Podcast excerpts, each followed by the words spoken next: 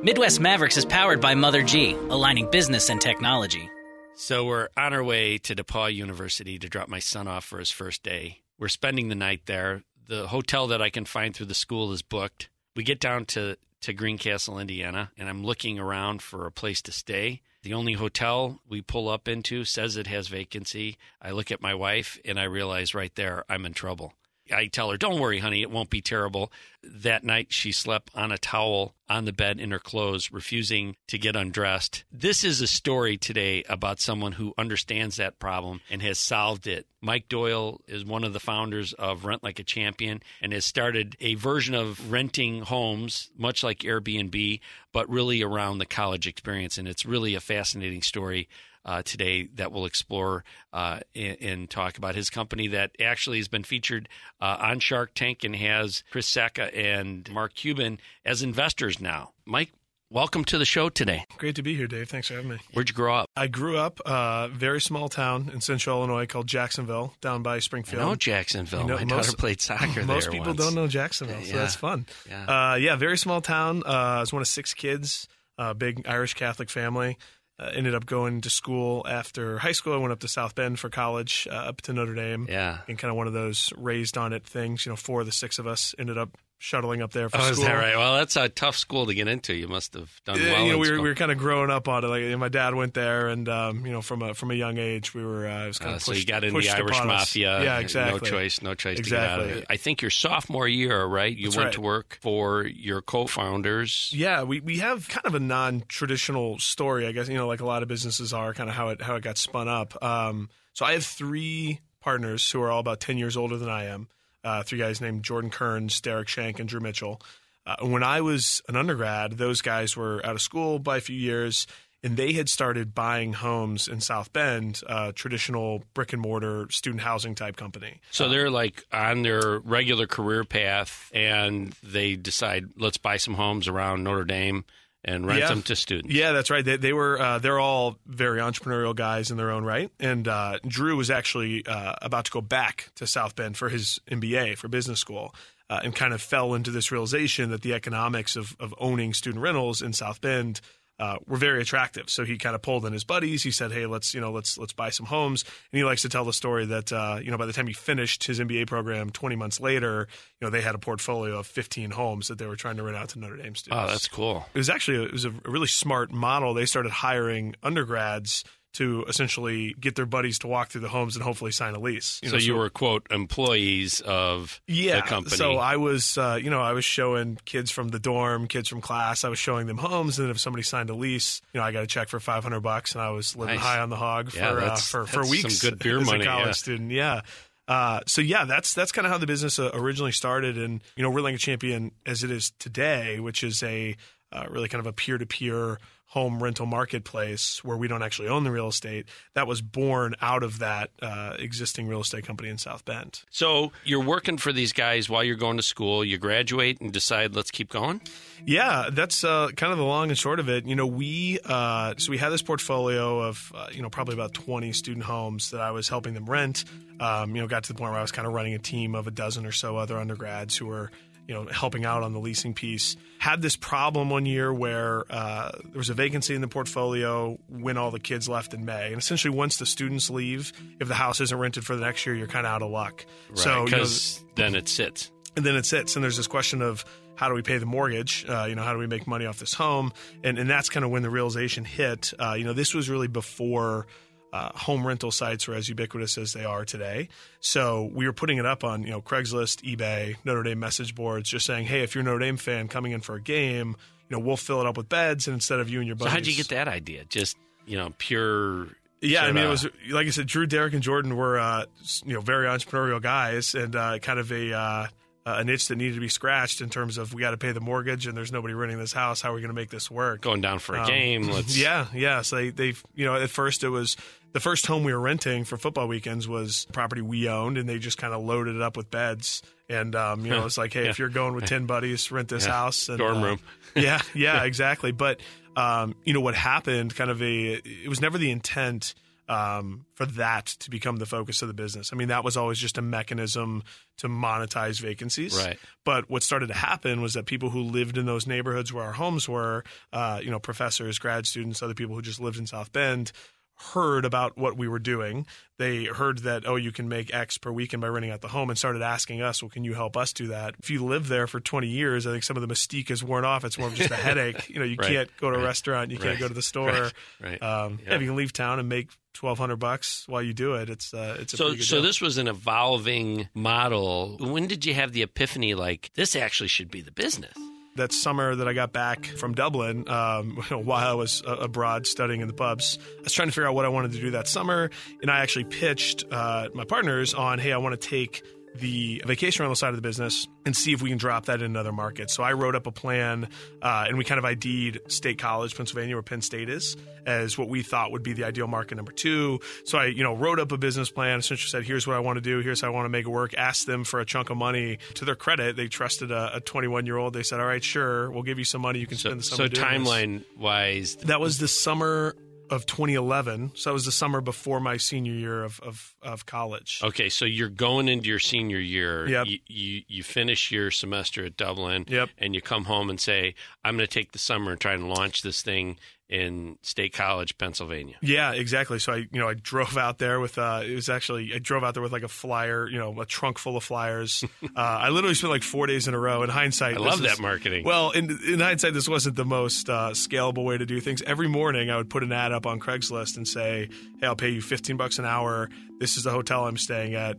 Meet me in the parking lot, and we're just going to go drop flyers all over. Sounds a little nefarious. Yeah, I know. I'm not sure my mother really loved it, uh, but you know, it, it worked. We got Penn State off the ground, and really, so that fall, so fall of 2011. You know, with our business model, renting out homes for football games, it's you know you put in all the work in the summer, and then uh, you know hope that Ah, people gotcha. are you know Right. people are renting in kind of June, July, and August is when they're actually making the reservations, and then their stays are happening. In How'd the fall. How'd you find the homes? The flyers. you know, so so you're putting up flyers not so much to rent to the to the sports fans, but to say, hey, do you want to get out Yeah, of Dodge when exactly. you know the town goes crazy? Yeah, I hired a local guy to kind of uh, the first day I was there show me around town to kind of give me an idea of okay, what are the neighborhoods that would be desirable where people Right. would want to stay. Right. And then those were the neighborhoods that we focused on with the flyers. So the Yeah. first, you know, that week I was there, it was 100% focused on let's get homes signed up. So why State College? I mean, it's it sounds like a cool place to go because it's small, it's remote. Um, Yeah. was that part of the driver? Yeah, 100%. What has made our model so successful in South Bend is that um, it's it's not a huge urban area, so it's not a city like Chicago with tons of hotels. It's it's not worth it to build a ton of hotels there because outside of seven or eight weekends a year, you're not going to be full. It has uh, a huge football stadium, huge fan base that's filling up the stadium every week. You know whether the team is, is winning or not, the, the Right. stadium's selling out, and an alumni base that's coming from far enough away that they want to stay for the weekend. Yeah. So we were looking for places that really kind of fit that model. Um, you know, State Penn State has if you know one of the biggest three or four football stadiums in the country. Uh, a lot of their alums are in New York, Boston. It's it's in this little State College is a very cool town, but it's in the middle of the mountains. Right. It's tough to get to. So again, it really just checked all those, and you know, a rabid fan base. So it checked all those boxes. Sounds sounds really smart. Did it prove out to be the right call? Yeah, so we we had a uh, you know we've talked a lot about if, if if market two when we were kind of testing it when I was a student wouldn't have worked if we would have picked somewhere worse than State College um, you know we might have shut it down right Yeah. there. So what what makes a market sustainable when you get to the tipping point that says you know we're really rolling the right way? So it's it's really this supply demand balancing act. If we have 100 homes and we're not able to get them rented, then we have a bunch of homeowners who are mad at us. On the flip side, if we have a market with 10 homes and uh, you know we have tons of people who want to rent, you know that's a really Then you get bad annoying. Yeah. Yeah. it's a bad shopping experience for them. They can't find a home they like. Yeah, that's Um, that's got to be tough to balance. Yeah, so it's a. I mean, even today, that's a, a thing we. Uh, you know, it's kind of like you you get the supply going, then you got to run over here and get the demand going, and then run back over here. How many places did you sign up to rent at Penn State, and did you fill them all? In the first year, we probably had around 25 homes. Today at Penn State, I think we have about 10 times that many. We didn't fill them all for every game. It, it tends to be the case that you know there's one So do you have two. to pay the rent tour? No, so it's it's they're almost all primary residences. So it's people who live there, and then you know our pitch is, hey, leave town if you get rented. So we're not guaranteeing that they're going to get rented. We're just saying list on our site, make it available. We'll then try to rent it. So you're really kind of a listing service to these yeah, folks. exactly. Really Yeah. just acting as a marketplace. And what we found is that, you know, of those 25 homes, there's usually uh, one or two huge games where like everything we have is going to Yeah, get booked. right. Maybe one or two, um, you know, mid tier games, and then usually kind of one or two games that aren't that great. Yeah, right. Um, so some games, yeah, we rented everything. Some games, you know, we maybe only rented uh, half of those 25 homes. Timeline wise, this is before Airbnb and Yeah, really, when those companies were kind of just getting going. So Mike partnered with Penn State and Notre Dame alumni clubs and advertised on blogs and social networks to help market Rent Like a Champion. Things were working in his first two markets when he added Ann Arbor to the mix in the fall of 2011. That's when his business partners pitched the idea of spinning off the rental business into its own company and asked Mike to run it. I think I liked, you know, the idea of doing something kind of innovative and, and kind of new. I really liked Drew, Jordan, and Derek. They were great, are great guys to work with. And I, you know, I started doing the calculus in my head of okay, worst case scenario here is that in a year um, this falls on its face and I end up on mom and dad's couch for a couple weeks and then I try and figure something else out. So the worst case scenario didn't really seem that bad. Yeah. Um, we were also fortunate in that Young and stupid. I guess, I guess suppose so. You know, we were also fortunate in that we had this uh, existing real estate company that Sure. you know, even though we separated them, uh, each business could kind of prop the other up Sure. as as needed. Sure. So. Um, again, we were spinning the company out of that existing real estate business really uh, allowed us to kind of incubate the idea for the first you know year and a half without worrying about worrying as much about you know Yeah. are we going to be able to keep the lights on it was a good first year i mean we made we recouped all our, our year one investment in The Penn cash flows are decent. Um, yeah, it was cash flowing well. People were paying when they booked, so they were paying us, you know, 45, 60 days yeah, in advance that was a question. So Um, your your cash flows are solid. You don't have to pay the homeowner until the rental is complete. correct? Yeah, so they, they, you know, the renter pays us up front. We put some chunk of that money off to the side that's going to be paid to the homeowner later. You know, between the real estate company and the 100 homes we had in South Bend, you know, even though Penn State wasn't, you know, maybe making tons and tons of money, uh, it at least proved to us that, hey, there's something here. The business model works. Right. Ann Arbor's been uh, another really great town for us that kind of checks a lot of those boxes of what makes our town successful. We actually had a lot of uh, discussions about that, about. Um, Oh, are people gonna see the name, know it's a group of Notre Dame guys, and you'll be like, ah, "Screw that! I'm not gonna, I'm Yeah, not gonna do business with them." Um, you know, I guess hard to know if that at some point has that happened. Pro- you know, maybe, Yeah. but uh, I, I don't think it's been. Uh, It's funny uh, that Notre Dame guys would say, "Let's go make money off Michigan," but you know, yeah, I, I suppose so. Um, but yeah, that was one of you know I think after Penn State, Ann Arbor was uh, you know maybe town three or four for yeah, us. It was, it was and really so, hard. how'd you pick the South, uh, the Southern school? Same model. Yeah, really same model. We tried to, you know, was, we tried to be as uh, uh, as data driven about where we were going as we could in terms of looking at, um, you know, stadium size, uh, average number of tickets sold per game, how big is the alumni base. But then there was also some more qualitative aspects to it. You know, is the team good this year? Is the schedule good? You know, schedule plays a really big part in what we're doing. Um, you know, so do they have big home games? Uh, so it was, it was a mix of you know quantitative and qualitative, and it, it just you know the the South and especially the the SEC specifically, um, you know, football is is like a religion down there. Yeah, and uh, and a lot of those towns are your kind of quintessential traditional small college towns Yeah. where there's not a hundred hotels to choose from. Yeah. Do you have kind of a qualification of a nice home or a mediocre home? I mean, how do you assess this? Some guy says, "Yeah, I'll rent you my home."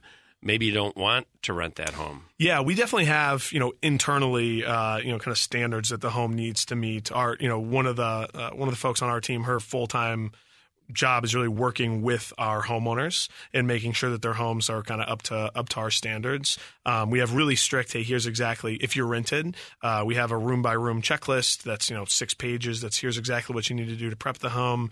You know, we tell the homeowners uh, prepare the home as you would expect to find a hotel. So there's definitely for the folks who own the homes, there's definitely some sweat equity that goes into getting the place ready. Um, you know, and especially like the the first year, a lot of people do this. Uh, you know, they'll lay out a good amount of money to buy uh, you know, Towels rental and sheets and rental towels, and you know, then they're they're paying someone to come in and clean it each weekend. So um, there's definitely some work that goes into it on the homeowner side, but uh, I think ultimately for a lot of them, it's um, it's very much a, a worthwhile and, and rewarding experience. As Rent Like a Champion continued to expand into more markets, Mike turned to Chicago's incubator, 1871, for help. That's Howard Tullman's incubator that has grown to national prominence. When I moved to Chicago, so I finished college in May of 2012, uh, and that was right around the time that 1871 was opening up in the merchandise right. mart. So we were really kind of in that first wave of companies that moved in there, which um, at the time I was working full time on the company uh, solo. So my, as you mentioned earlier, my partners had other careers, they had other ventures going on. Still very involved and plugged in, but they weren't day to day operational. So for me, as a 22 year old moving to Chicago and working on a company alone, being in a place like 1871 uh, was was huge. I mean, yeah. you know, I got. Were you interacting with Howard at all? Uh, I, yeah, I met Howard a few times when I when I first went there. Um, he he was not yet the CEO. He became the CEO. I think maybe after I'd been there for six months okay, or so. Yeah. Um, but yeah, I mean, that's you, when it really took off. Yeah, you know, it started doing really well and, and expanding. And you know, I, I, met a lot of people who I'm still close with to this day. Um, you know, people kind of in the entrepreneurial startup scene in Chicago were people who I met. Uh, at 1871, so yeah. it was it was just a really. I, I think I lucked out in the sense that a lot of the people who are maybe five or ten years ahead of me in their entrepreneurial journey. When they moved into 1871, they lamented that oh, I wish this place existed ten years ago. Yeah, uh, I never had to deal with it not existing, yeah, so I was right. again just very fortuitous timing. Yeah, and you went to another incubator after that, correct? Yeah, so we were in 1871 um, for probably about a year and a half, uh, maybe two years. Then we moved into a space called Catapult, uh, which is a really uh, a really cool, really unique space. So their their model. Um, they're specifically for companies who uh, have some traction. They're usually, you know, maybe around the, the million dollar revenue range, uh, usually between five to 10 employees. Uh, so the idea is it's for companies who kind of have some traction, uh, but you're not re- yet ready to sign a five year commercial lease. Right. You're um, not sure where your scale is going. Exactly. It's a, it's a pretty small, tight community. So when we were there, there were probably 12 or 15 companies there. And um, it's, it's all, I think one of the cool things about it, it's all uh, peer selected. So if there's an opening in the office, if there's a, an open office that comes up, um, people come in to pitch for it essentially, and the CEOs oh, of the cool. the CEOs of the current companies listen to their pitch. They get to ask them questions, and then the the person pitching leaves, and you kind of discuss, you know, do we think this company would be a good addition to the community? This is 2013, 14 ish. Around, yeah, I think we moved into Catapult, uh, yeah, late 2014. And how many people do you got now? I think at that point um, we had about I think it was three full time and about three part time. So, so you're no longer a, a, company of one. No longer some partners. You, you have got a team. Yeah, we, we started to build a team, um, which was great. And I've I've told people before. I uh, not you know the the first couple years I, I, very much enjoyed, but I started to enjoy. Uh, I started to enjoy my job a lot more as we begin to build a team because yeah. I think you know just not only the social aspect but also just uh, shared journey. Yeah, having people to kind of and, and, not to my, my partners were still very much involved, but I think starting to add other full time people um, is when we really it's kind different. of started to click yeah. and started to roll. Yeah, and so how how hard was it to get people to want to come work for a company of one? Like how, how hard was it to get employee number two? Yeah, I mean, we really had to. Uh, uh, I think the first couple of folks we hired, you know, we really had to sell them on. Um, you know, hey, here's why this is working. Here's why I continue, you know, why it will continue to work.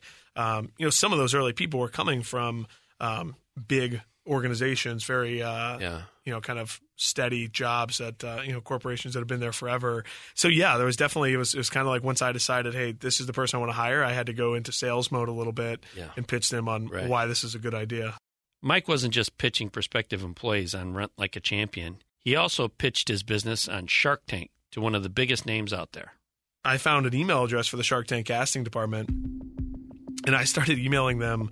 Uh, I set reminders. I would email them updates like every two months about, uh, you know, the first one was just, hey, here's who I am, here's what we're doing. And I was never getting responses. Yeah, but I would sure. just keep, you know, sending them updates. And then early 2015, so I'd probably sent them, you know, over eight months, four different emails at this point. Uh, I got a phone call early 2015 from somebody who was on the casting team which you know I didn't know if my emails were even being seen by anyone, and that that started that process. The application and, and vetting process this show put you through is, is pretty rigorous. We filmed in June of that year, and then we uh, we were ultimately on the show in September of 2015 for the first time. You got a couple hundred thousand dollars for 10 percent equity. We did, yeah. So we ended up uh, taking investment from Mark Cuban and Chris Sacca, who was uh, who was a guest uh, a right. guest for our episode. And, you know, I think we were fortunate in that um, we went on the show and be, because you know backtracking a little because our company had been born out of this existing real estate company we hadn't on day one had to go raise money from investors so we really didn't have any external investors it was really a, a pretty tight group of us who owned the company so Did know, you need the money?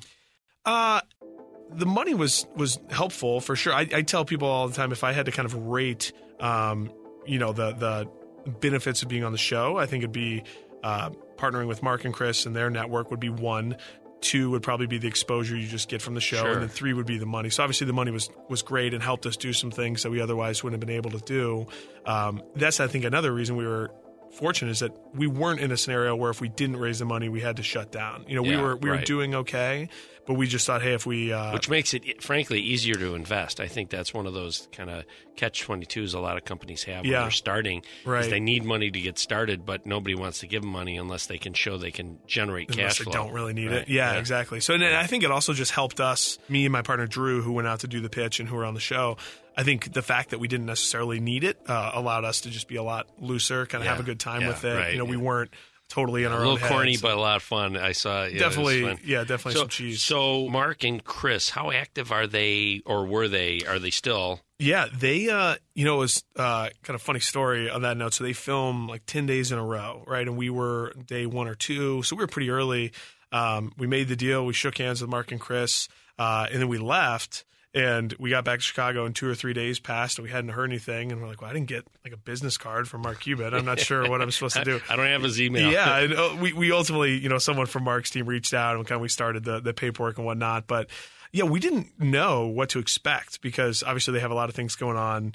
Um, you know, we knew we weren't going to be the the number one priority on their minds, so we weren't sure are we going to get a check and, and never hear from them again. Um, we were really pleasantly surprised. Uh, in how involved they were, so we were sending them updates, you know, every week, letting them know what's going on, uh, making sure that uh, they were always kind of up to speed on where we were at so that if and when we had an ask for them and we had something that we wanted them to help out with, we weren't having to catch this, you know, catch them up on what happened in the last six months. So we were sending them updates every week. They were interacting, responding, usually every other week about, hey, what's this about? Why are you doing this? Why aren't you doing more of this?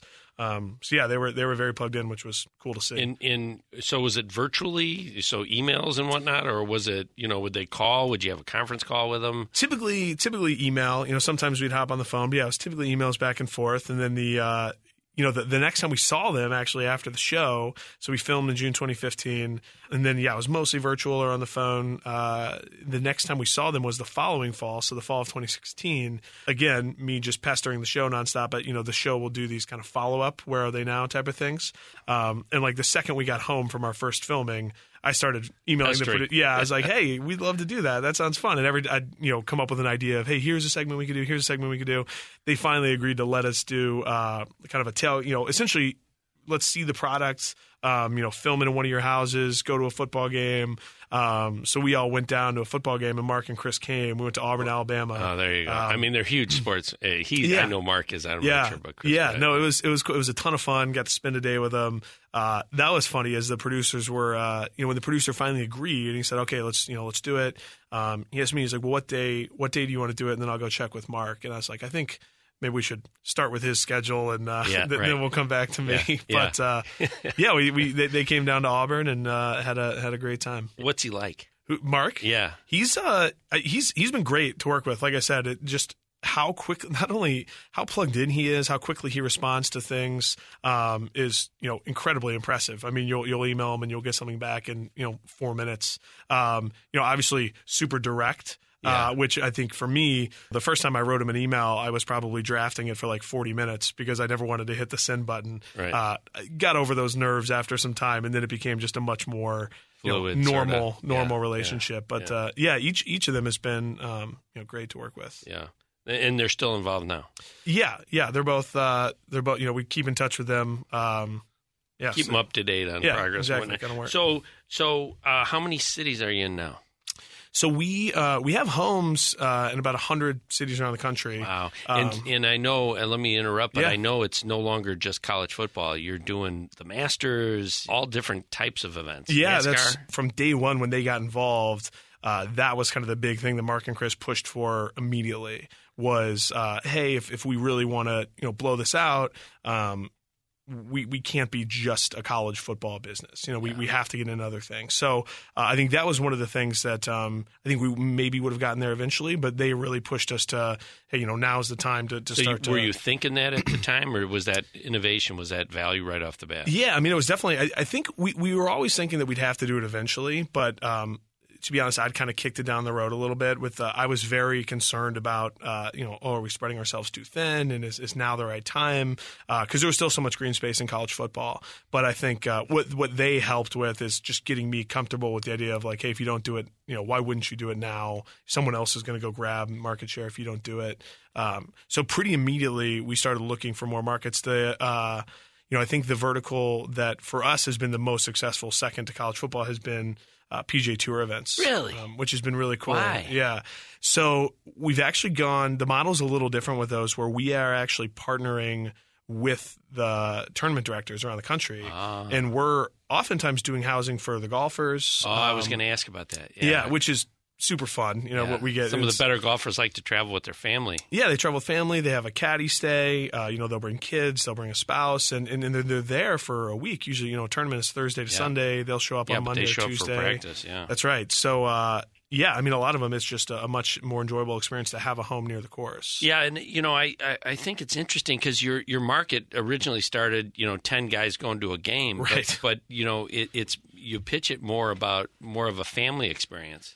Yeah, in, in college football, that's uh, that's really what it tends. The, the two most common groups we get um, at college football games. One is kind of a mini family reunion, so it'll be you know a couple who went to school together. They'll bring kids, grandma and grandpa. Will be you know they'll come, so you'll have a group of six or eight. And then the second most common group is you know three or four couples, uh, kind of having a mini class reunion. You know Yeah. they'll all go back for a game. So less so now, but when we first started, I think there was this idea that. Uh, homeowners were worried my home is going to be turned into a frat house for the weekend, Right. uh, which is really not the case. You know, it, it tends to be these kind of older groups who are uh, They're not doing Jaeger bombs anymore. Yeah, they're they're, Might tre- be they're treating the some homes. Macallan, but that's right. Yeah, that's right. Yeah, yeah. So, how has technology impacted your organization over time? I mean, I'm sure when it was just you, it was a laptop or something like that. Yeah, so I'm uh, uh, I myself am not uh, a developer. So we've we've worked with the same uh, developers for really almost the whole time I've been working on this. For so, your website and all the yeah, ex- exactly. Yeah, so we've uh, built everything from from scratch. We've we've put a lot of time and money and energy into our technology. nice and- website, by the way. Yeah, thank you. No, we're we're proud of it, and um, it's kind of a, it's a never ending thing, right? Like the site is never done. Right. Uh, we we feel like we're at a really good place, but there's always new things we want to add. There's always kind of corner cases that come up where customers say, "Hey, I wish you had this feature," or homeowners say, "Hey, I wish I could do this on my listing." Uh, so we try to be really in tune and, and let kind of the users drive what we need to build as far as technology goes. How, how do you market your company today? You know, back then it was flyers. I can't believe you're going to 100 cities with flyers Yeah. uh, distributing. Yeah, not as much with the flyers anymore, which is kind of kind of nice. Um, you know, it's a lot. Uh, most of our advertising is is digital. It's online, so it's a lot of you know Facebook and Google are our two So kind of targeting, you, you look for alumni groups. yeah, uh, exactly, kind of exactly. Uh, on the homeowner side, uh, on the homeowner side, we still do some more, you know, maybe I guess traditional marketing things. You know, so we'll do some direct mail. Uh, we'll host a, if we're launching a brand new town, we'll go there and host events. You know, info events. Come meet us, Oh, cool. ask us about how it works. Uh, on the homeowner side, actually, we see a ton of of, of signups from referrals. So our existing homeowners, they'll sign up. Do you give them bonuses and yeah, incentives? exactly. So what you know, we say, hey, if you have a friend uh, who signs up, we'll send you a check for a hundred bucks. And it's, uh, I, I think what we found is that once people rent their house out two or three times and they're making, you know, twelve, thirteen hundred dollars a pop. Uh, it's a really good story, and they like to tell their friends and their family that, hey, I covered my mortgage for four months by leaving the house for you know four Yeah. days. Yeah, right. That's so great. it uh, it tends to spread pretty quickly. Yeah. So, I mean, Airbnb now is big. How do you compete against them? Yeah, so we've tried to really be uh, just laser fo- a couple things. We've tried to one be laser focused on the markets that we get into. So we really want to focus uh, around these big events in these smaller towns uh, that maybe aren't traditional vacation destinations outside of these seven or eight big weekends a year. Um, and then you know, so so that's I think one thing, just being really laser focused on where we're operating. Uh, and then secondarily. Uh, our customer service and kind of hands-on support um, is something that we really pride ourselves on, and that's how we try to set ourselves apart. Yeah, a lot so of from from a renter standpoint, you're much more renter friendly. we, we try to be, yeah. You know, we try to be very hands on. Uh, even from the you know for the homeowners, a lot of them have never done this before. Uh, so you know, but they don't want to just list on a site. They want to have a conversation about how this works and what should I expect and things like that. Yeah. So I know you're on uh, in 2018 Inc. 5000 list. 315% growth. Did I get that right? I think I was right. Yeah. That's crazy. How do you manage that? I mean, I you know that sounds wonderful as a business owner, but then I also think about the growth factor of that: staff, personnel, technology, investment, all Yeah. those things. Yeah, uh, I mean, yeah, was, there's definitely challenges that come along with that. I think, um, you know, I think you hit on the head. You know, technology kind of what we've tried to always do is make sure that we're investing enough in the technology that um, you know we can kind of punch above our weight a little bit. Like, hey, let's automate as much as we can. Let's Sure. make this a really seamless process. Like I said, if, if people want to just use the site and not call in, let's build it such that they can. Um, you know, I think the biggest way we've been able to do that and uh, you know, kind of stay stay afloat is uh, is having a really great team. You know, hiring people um, who are very very good at their specific. You know, hiring people with specific skill sets where I can give them a silo of things and just let them kind of run Let it and run let them it, own it. Um, I think that has has helped us. Uh, you know. I don't want to say survive the growth because it's a good thing, but that's helped us kind of navigate um, as we've you know grown as a company. You've you've been of times. a lot What's on the media. You've most been in interesting or provocative question that you've been asked? Oh man, interesting or provocative question. This on on the Shark Tank episode. I guess this isn't something we were asked. I guess where I almost stepped in a little bit on media. We we had this whole thing, Drew and I, that uh, before we took a deal, we were going to try and get whoever was going to invest to agree to come tailgate with us at a Notre Dame game. And uh, you know, Mark said, "Hey, I'll you know I'll do Mark and Chris." They said, "Okay, I'll do the deal." Um, and then we're like, "All right, well, before you do it, there's you know we have an extra provision. We want you to come to the Notre Dame game." And you know, Mark's like, "I went to Indiana. I hate Notre Dame." He's like, "No, I'm not. I'm not going to a game." And we we tr- we we made another run in. We're like, "Oh, all right. Well, what if we went to a game where he was like, guys, you, like." This is ridiculous. Are you going to do the deal or not? So we immediately kind of just dropped the charade. We're like, never mind, never mind. Oh, they, Um, good for him. Stay Oh yeah, yeah, it was does. funny. He's like, "Are you kidding? I, I hate Notre Dame. I'm not going." Mike's not just a businessman, he's also giving back. He launched the nonprofit 1 Million Ones with the aim to take smaller donations and distribute them to lesser known charities. what I found talking to a lot of my friends is that people my age, um, you know, want 30 ish, you know, yeah, people. yeah, yeah, want want to donate to, to good causes, but um, you know, two things I think maybe kind of prohibit them. One is they don't really know where should I be giving my money, and then two is that you know a lot of people my age are you know they're paying student loans, they're saving for a down payment on a home, they can't really afford to give much, and they think, well, if I can only give ten or twenty bucks, does that What's really move the point? needle? Is it really worthwhile? So what we've what we've tried to do is we've built this platform. It's all based on subscription giving. So you sign up, you can give as little as a dollar a month. Uh, and then each month, we take all the donations, bundle them together, and we give them to a new nonprofit. Uh, so 100% of the money goes to the nonprofits at the end of the day. Uh, and we're kind of out there scouring, finding really cool, innovative organizations that are doing great work, but um, who maybe don't have the big name recognition where they're getting a ton of donations. So you said something that is shockingly different, and that is that 100% of the giving goes to the charities. How is that possible? How do you do that? So it, it, it's possible because right, it's really just there's there's not a ton of overhead to it. I mean, it's you know it's we, we built a website. Uh, we're out there, you know, trying to get friends, family, uh, you know, people we know professionally to, to get the word out. Um, you know, our goal ultimately is to get to a point where um, you know we can find a philanthropist who'd be willing to underwrite our operating cost and essentially say, hey, you know, we would like the numbers to look like, hey, we think if you give us 50k to run it for a year that'll generate you know 500k in donations through the through the platform uh, we're clearly not there yet we're, we're very Right. early on Right. um, but yeah you know we also we didn't want any optics of uh, and granted obviously a lot of nonprofits have programming costs and that's to be expected but we didn't want the optics of you know hey we're trying to skim off you know 5 10 whatever percent um, so you know we were just very deliberate from the beginning that that's how we're going to set it up all the money's going to flow through um, and again i think that's that's resonated with people Can you tell us any uh, successes? Any you know what what what charities you've given to? yeah yeah so we, we've tried to be um, we've tried to pick charities from not only geographically different areas but also focusing on different um, you know societal problems i suppose so Uh, there's a group out of New York called Rescuing Leftover Cuisine that essentially uh, partners with restaurants to take their leftover food to homeless shelters. They were one of our first ones.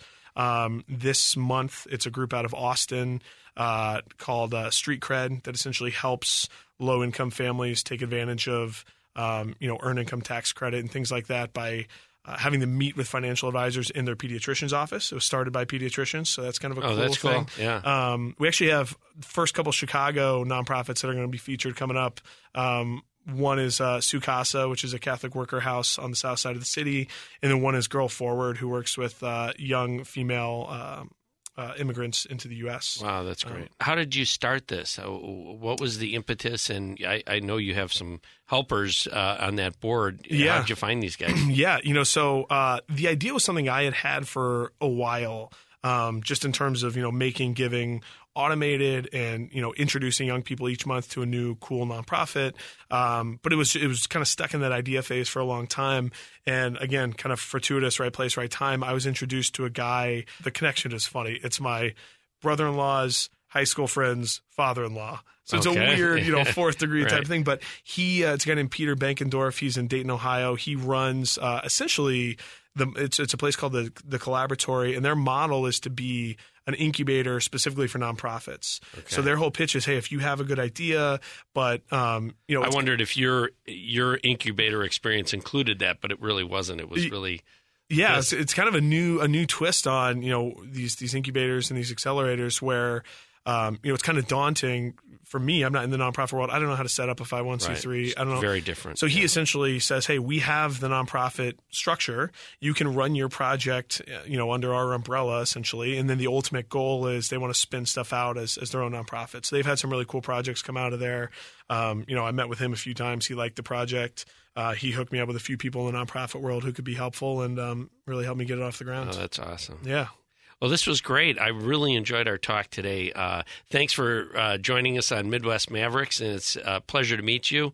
And uh, best of luck. Hope you stay on that Inc. Uh, 5000 list for a while. Yeah. Thanks so much. Great to meet you as well. And uh, it's been a pleasure. I'm Dave Davenport, and this is Midwest Mavericks, powered by Mother G, your leader in IT services. Midwest Mavericks is powered by Mother G. For more information and a free security assessment, visit motherg.com.